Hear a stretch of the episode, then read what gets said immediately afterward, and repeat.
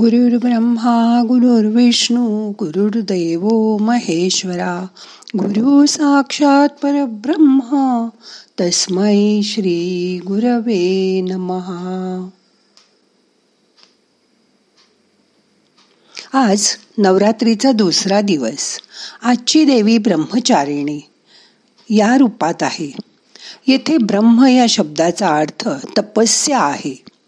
ब्रह्मचारिणी म्हणजे तपाचं आचरण करणारी. मग करूया तिचं ध्यान. ताट बसा डोळे मिटा. पाठ मान खांदे सैल करा. शरीर शिथिल करा. मन शांत करा. हाताची ध्यान मुद्रा करून हात मांडीवर ठेवा. ह्या ब्रह्मचारिणी देवीची मूर्ती डोळ्यासमोर आणा. आज तिचं मनात आपण ध्यान करूया. या दिवशी साधकाचं मन स्वाधिष्ठान चक्रात लवकर स्थिर होतं. त्यामुळे तिची कृपा प्राप्त होते. हिच्या उजव्या हातात जपमाळ आणि डाव्या हातात कमंडलू असतो. ही द्विभुजा देवी आहे. आधीच्या जन्मात हिमालयाची कन्या होती ती. नारद मुनींच्या सांगण्यावरून तिने शंकरपती मिळण्यासाठी कठोर तप केलं. तिलाच ती वनातील फळं आणि बेलपत्र ती खाऊन राहत होती. म्हणून तिला अपर्णा हे सुद्धा नाव आहे. ती अतिशय क्षीण झाली होती. त्यावेळी तिला उमा हे नाव पडलं. तिची घोर तपस्या पाहून ब्रह्मदेवाने सांगितलं की हे देवी आजपर्यंत इतकी कठोर तपश्चर्या कोणीही केली नाही. तुझी मनोकामना नक्की पूर्ण होईल. शंकरच तुला पतिरूपात प्राप्त होईल. या देवीची उपासना केल्याने मानवाला विजय आणि सिद्धी प्राप्त होते. ही ब्रह्मपद प्राप्त करून देणारी देवता आहे. माणसाला मुक्तीसाठी ही शक्ती प्राप्त करून देते असा समज आहे. ही देवी मोक्ष वरदायिनी आहे. ही जशी वेद स्वरूप आहे तशीच ती तत्वस्वरूपही आहे. तमरूपही आहे. तिने शुभ्र वस्त्र परिधान केलं आहे. ती द्विभुज आहे. तिच्या उपासनेने भक्ताला तप सदाचार वैराग्य त्याग आणि संयम अशा गुणांची प्राप्ती होते. अशी सगळ्यांची श्रद्धा आहे. पुराणकारांनी सर्व देवींना दुर्गेच्या ठिकाणी एकरूप केलं आहे. दुर्ग नावाच्या राक्षसाचा तिने वध केला होता. म्हणून तिला दुर्गा देवी म्हणू लागले. दुर्गा शब्दातला द हा दैत्यनाशक उ हा विघ्ननाशक रे हा रेचा रफार हा रोगनाशक गचा पापनाशक आणि आ हा भय आणि शत्रू याचं हनन करणारा असा दुर्गेचा अर्थ सांगतात. मन शांत करा मोठा श्वास घ्या. स्त्री ही पृथ्वीसारखी आहे. बीज धारण करणारी आहे. सह क्षमाशील उदार स्त्रीच्या मासिक धर्माला अनुसरून ती दर महिन्याला अपवित्र मानली जाते. खूप जण हे अपवित्र मानतात. ते चूक आहे. नवरात्र हा माता आणि मातीचा उत्सव आहे. घटात शेतातील माती घालून त्यात गहू तीळ मूग राळे चणे असं काहीतरी लावलं जातं. नऊ दिवस ह्याची तरतरीत रोपं तयार होतात. नवरात्र म्हणजे अन्नधान्याची कृतज्ञता व्यक्त करण्याची प्रथा. माता व माती फक्त एका वेलांटीचा फरक. माता गाते जीवन गाणे माती हिरवे गाणे. दोघींच्याही सुरांमधले टिपून घ्यावे दाणे. माती फुलवी मोती नि मन घडवी माता. अगाध प्रेमापुढे त्यांच्या झुकतो माझा माथा. माता आणि माती दोघांमध्ये फक्त वेलांटीचा फरक आहे. भेद झळाळतो. आणि वात्सल्याचा तो वेद आहे. आज पिवळ्या रंगाची वस्त्र परिधान करतात.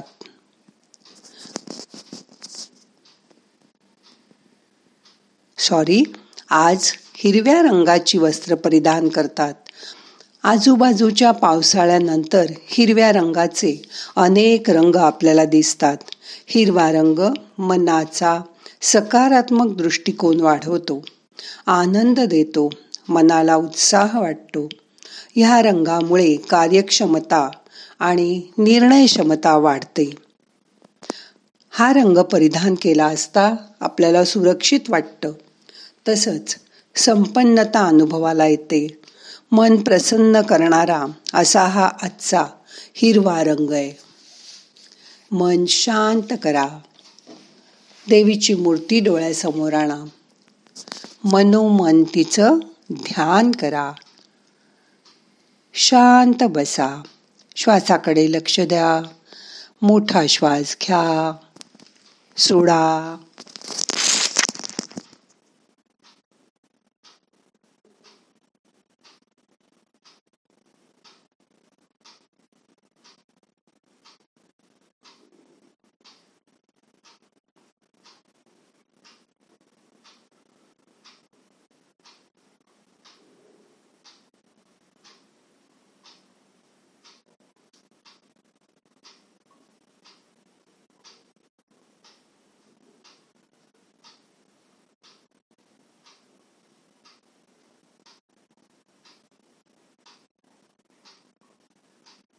मन शांत करा. लक्ष आत वळवा.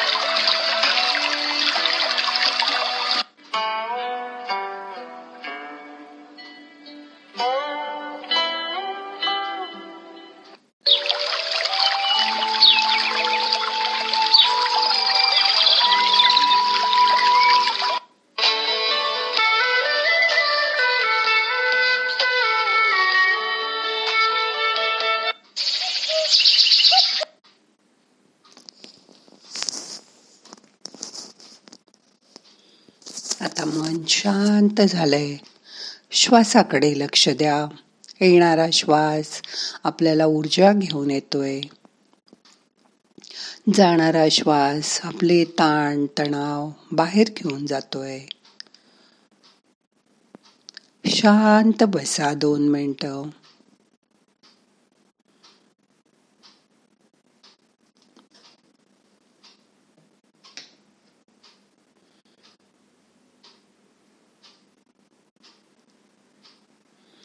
स्वतःच्या अस्तित्वाची जाणीव करून घ्या. आपलं शरीर आणि मन किती शिथिल झालंय त्याचा अनुभव करा. सगळं बाकी विसरून जा.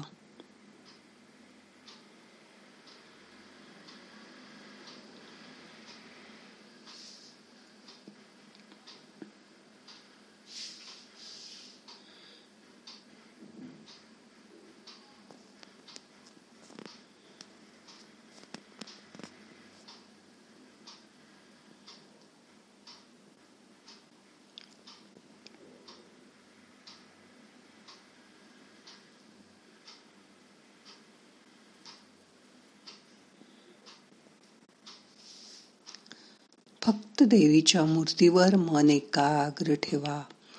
इकडचे तिकडचे विचार आले तर त्यांना बाजूला सारा. विचारांकडे लक्ष देऊ नका. विचार येतील आणि जातील. साक्षी भाव ठेवा. फक्त देवीची आराधना मनात करा.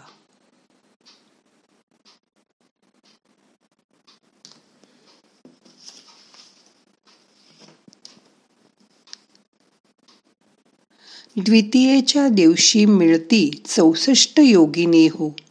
सकळांमध्ये श्रेष्ठ परशुरामाची जननी हो. कस्तुरी मळवट भांगी शेंदूर भरुनी हो. उदोकारे गर्जती सकल चामुंडा मिळूनी हो.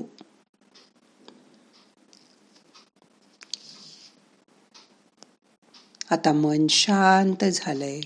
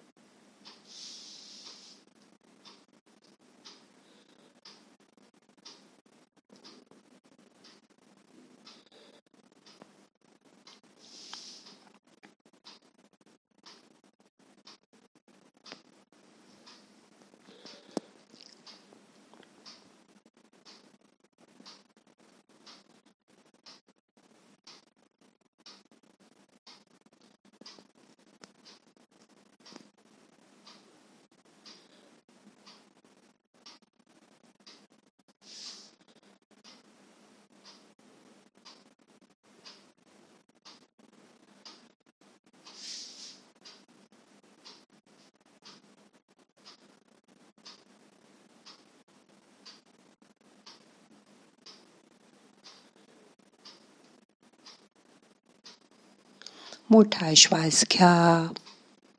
श्वासाकडे बघा. सावकाश श्वास सोडून द्या. आता आपल्याला आजचं ध्यान संपवायचंय. प्रार्थना म्हणूया. नाहम करता हरि करता हरि करता हि केवलम. ओम शांती शांती शांती.